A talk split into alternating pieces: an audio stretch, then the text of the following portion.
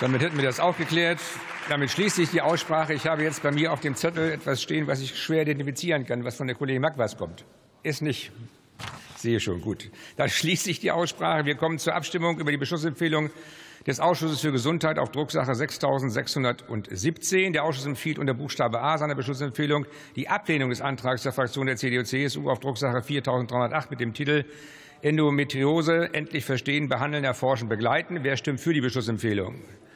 Das sind die regierungstragenden Fraktionen. Wer stimmt dagegen? CDU, CSU, AfD und Linke. Damit ist die Beschlussempfehlung angenommen. Unter Buchstabe B seiner Beschlussempfehlung empfiehlt der Ausschuss die Ablehnung des Antrags der Fraktion Die Linke auf Drucksache 5979 mit dem Titel Endometriose wirksam bekämpfen.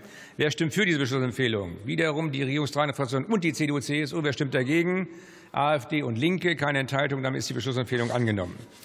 Ich rufe auf die Tagesordnungspunkte